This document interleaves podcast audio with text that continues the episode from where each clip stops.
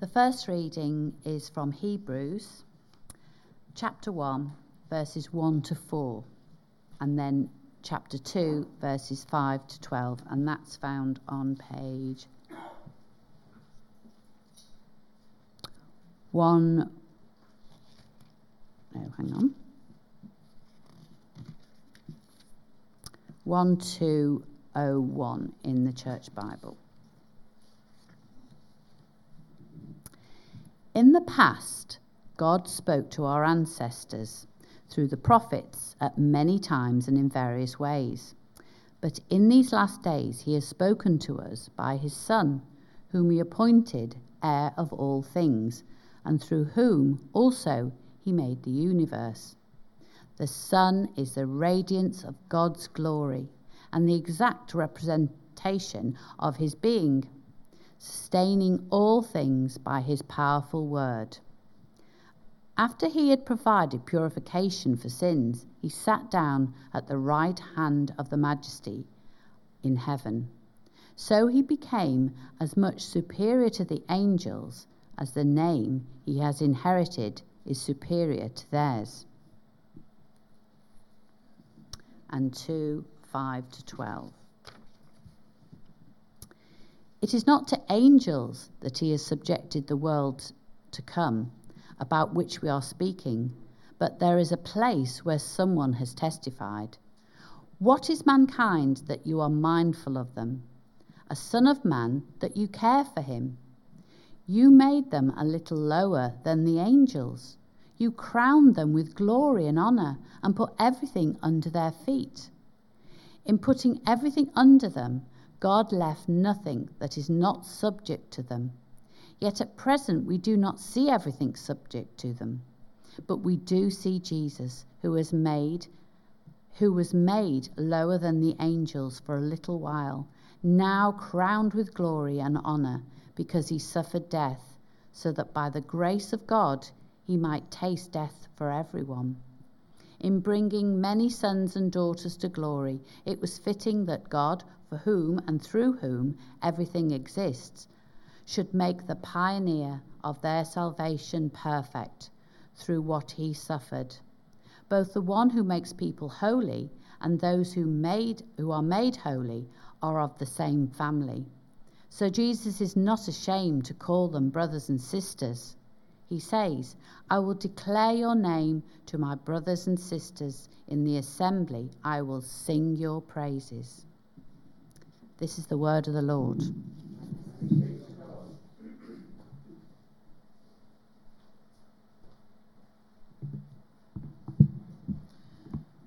Second reading is Mark chapter 10, verses 2 to 16, and is found on page 1014 in the Church Bibles.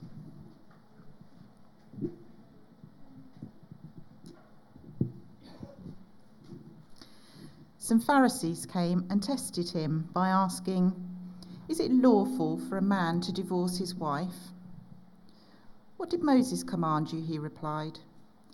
They said, Moses permitted a man to write a certificate of divorce and send her away. It was because your hearts were hard that Moses wrote you this law, Jesus replied. But at the beginning of creation, God made them male and female. For this reason, a man will leave his father and mother and be united to his wife, and the two will become one flesh. So they are no longer two, but one flesh. Therefore, what God has joined together, let no one separate. When they were in the house again, the disciple asked Jesus about this. He answered, Anyone who divorces his wife and marries another woman commits adultery against her, and if she divorces her husband and marries another man, she commits adultery. People were bringing little children to Jesus for him to place his hands on them, but the disciples rebuked them. When Jesus saw this, he was indignant. He said to them, Let the little children come to me, and do not hinder them, for the kingdom of God belongs to such as these. Truly I tell you, anyone who will not receive the kingdom of God like a little child will never enter it. And he took the children in his arms, placed his hands on them, and blessed them.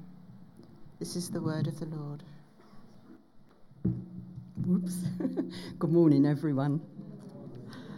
It's lovely to see you all. Let's pray. Loving Father, we thank you for the joy of being together in your presence this morning. We ask that you would fill us anew with your Holy Spirit and enable us to take in what you want us to hear and to respond to you with our hearts and with our lives. We ask in Jesus' name. Amen. well, the title that Tim has given us for today is Values to Live By. And our gospel reading certainly underlines that the values Jesus lived by were very different from the values of the society around him. We have to be honest and say this is a tough gospel for us to think about, don't we? Some of us will have been through divorce and we'll all know people we care about who are struggling with this issue. Plus, the Church of England as a whole is looking at the wider issues of sexuality and identity, as many groups across the land are studying the Living in Love and Faith course. And later, the bishops and General Synod will be considering these things.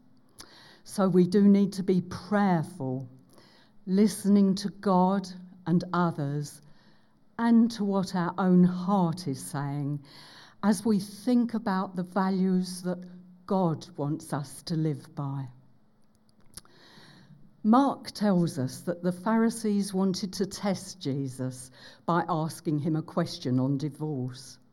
In fact, they may well have been hoping that he would be imprisoned by Herod Antipas, in whose territory Jesus was now teaching, because Herod, prompted by his wife, had imprisoned and later beheaded John the Baptist after he told Herod that it was not lawful for him to have his brother's wife.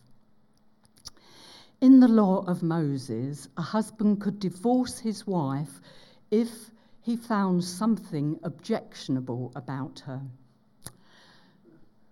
Some rabbis interpreted this strictly, saying that divorce should only be permitted when adultery had been committed. Others argued that divorce could happen if the wife spoilt her husband's dinner. so we'll have to hope our dinners are cooking okay today, ladies. But in this day and age of far greater equality, I realise some of the husbands may be doing the cooking. So good on you. Well done. well done, that man, if, if you're doing that.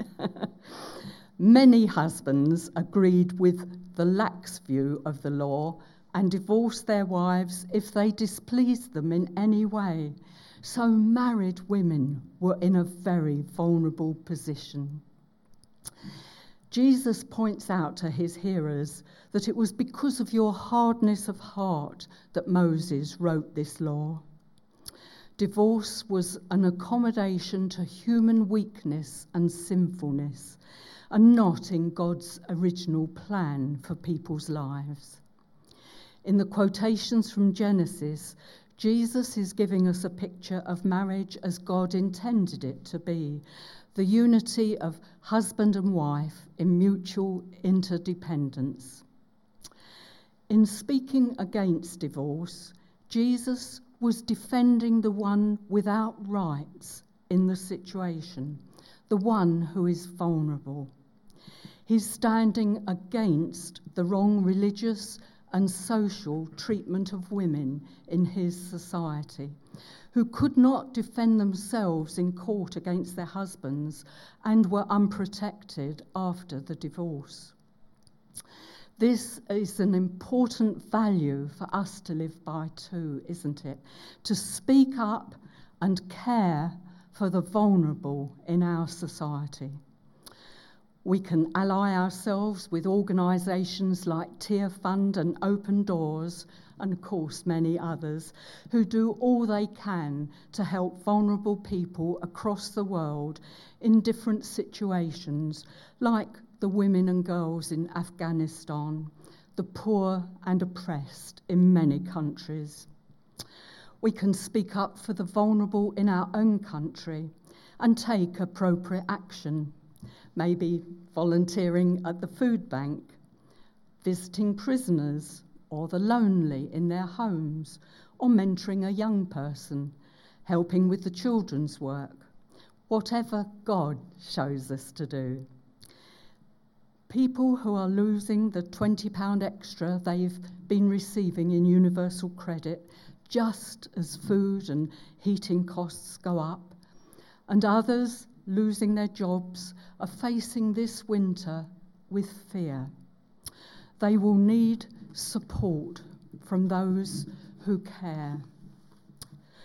And of course, climate change is making many vulnerable.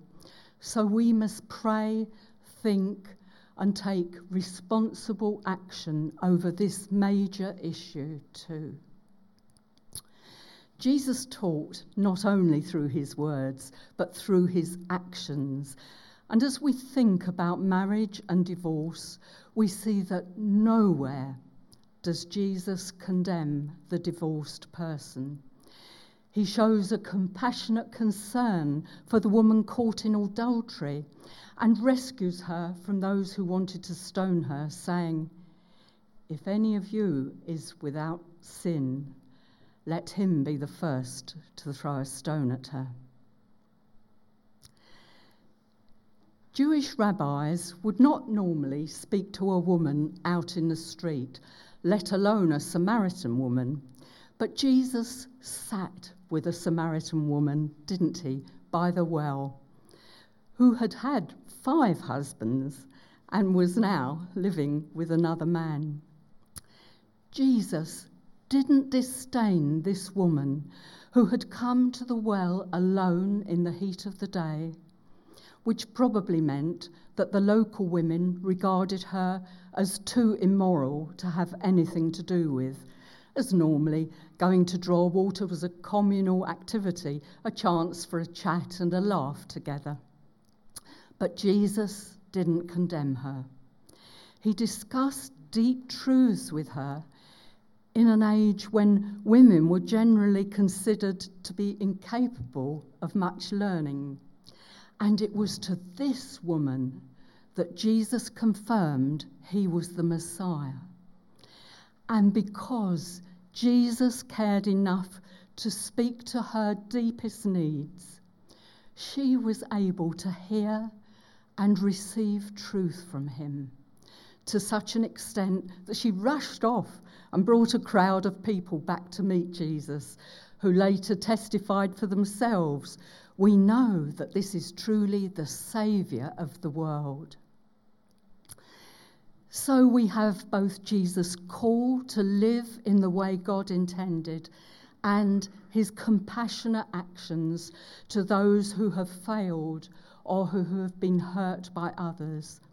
And let's face it, we all fail at times and we've all been hurt by others. How then, as followers of Jesus, are we to live in today's society? We must uphold marriage as God intended it to be a place of joy, companionship, and comfort for the couple, and a safe place for their children to be raised. But we must also speak up and rescue those who are wrongly treated or who are treated judgmentally, and certainly not treat them judgmentally ourselves because we are sinners too. In dealing with the Christians in Corinth, Paul says the Christian partner is not bound if the unbelieving partner walks away from the marriage. So, scripture itself brings different emphases in different situations. And the Eastern Church believes that there may be the moral death of a marriage when instead of it being a union which builds one another up, the marriage actually works against the salvation and integrity of one of the partners. So we must not be legalistic, but be humble, very aware that we too are sinners, and prayerful and loving when encountering those who've been hurt in marriage. When Jesus goes into a house with his disciples and they ask him again about this matter in private, he's very straight in speaking against divorce. So we must take this very seriously as Jesus followers and do all we can to uphold the bond of marriage. Again, where there are children in a marriage, this is guarding the vulnerable. We probably all know children of divorced parents, whether they were young or older when their parents split up, who have been hurt by the divorce. So, another value for us to live by is to honour the God given gift of marriage. And we can do this by preparing couples well before they take this big step and being supportive in prayer and appropriate action to couples going through a tough time. And when couples do split up, they still need support as they go through this painful experience. They need the sort of compassion and strong love that Jesus extended to the Samaritan woman he talked to at the well. If there are children involved, we must remember that though divorce is difficult for them, they can be more damaged by being in a home where there is abuse or oppression of any kind. At an appropriate time, and if God shows the need, because we must never barge into other people's lives, then inner healing can be offered. Above all, as we encounter people who are hurting, they need our love, our listening ear, and our respect as fellow human beings made in the image of God. We may not have sinned sexually ourselves, but Paul, writing to the Corinthians, says, When I come, I fear that I may not find you as I want you to be. I fear that there may be quarrelling, jealousy, outbursts of anger, factions, slander, gossip, arrogance, and disorder. All of us, at times, have sinned in some of these ways. So we stand at the foot of the cross together with those who have sinned in other ways. And we need to be humble in our dealings with one another. And then, thankfully, we come to a very tender part of our gospel reading, don't we? I don't know about you, but I'm very grateful for the denseness of the disciples because I'm a slow learner too. Shortly before today's incident, Jesus had taken a little child, brought him among them, and said, Whoever welcomes one such child in my name welcomes me. And whoever welcomes me welcomes not me, but him who sent me. And here they are now, in a situation where people are trying to bring their children to Jesus for him to bless them and the disciples are telling them not to bother their master. Perhaps the disciples were trying to protect Jesus. Although they haven't understood what he's been saying to them about his death and resurrection, they must have been aware that great threats were hanging over him. And perhaps they thought he'd got more important things to do than to stop and bless children. But Jesus is indignant at this attitude and says, Let the children come to me. Do not stop them, for it is to such as these that the kingdom of God belongs. Such as these means those who are in a childlike position, the weak, vulnerable, and largely unnoticed members of society, the ones that Jesus often enjoyed having a meal with.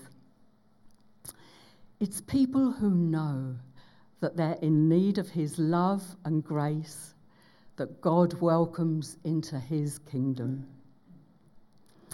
And Jesus tells us we must receive the kingdom of God as a little child. We, as sinful people, do not have the right to enter the kingdom of a holy God. But we are redeemed sinners, aren't we? Because of Jesus' death for us on the cross. So we receive, like grateful children, the gift our Heavenly Father has given us, knowing that we're dependent on His love and grace, and knowing also that nothing absolutely nothing can ever separate us from that love. By God's grace, we are members of His kingdom for eternity. So let's live by the kingdom values that Jesus taught. Let's reach out to the insecure and hurting people around us speaking up and caring for the vulnerable, honouring the gift of marriage, but listening without judgment to those who come out of broken relationships. Let's be compassionate, loving, and respectful in our interactions with others, acknowledging our own need of God and of the working of His Spirit in our lives. And let's be deeply thankful that Jesus is not ashamed to call us his brothers and sisters. Alleluia. What a Saviour. Amen.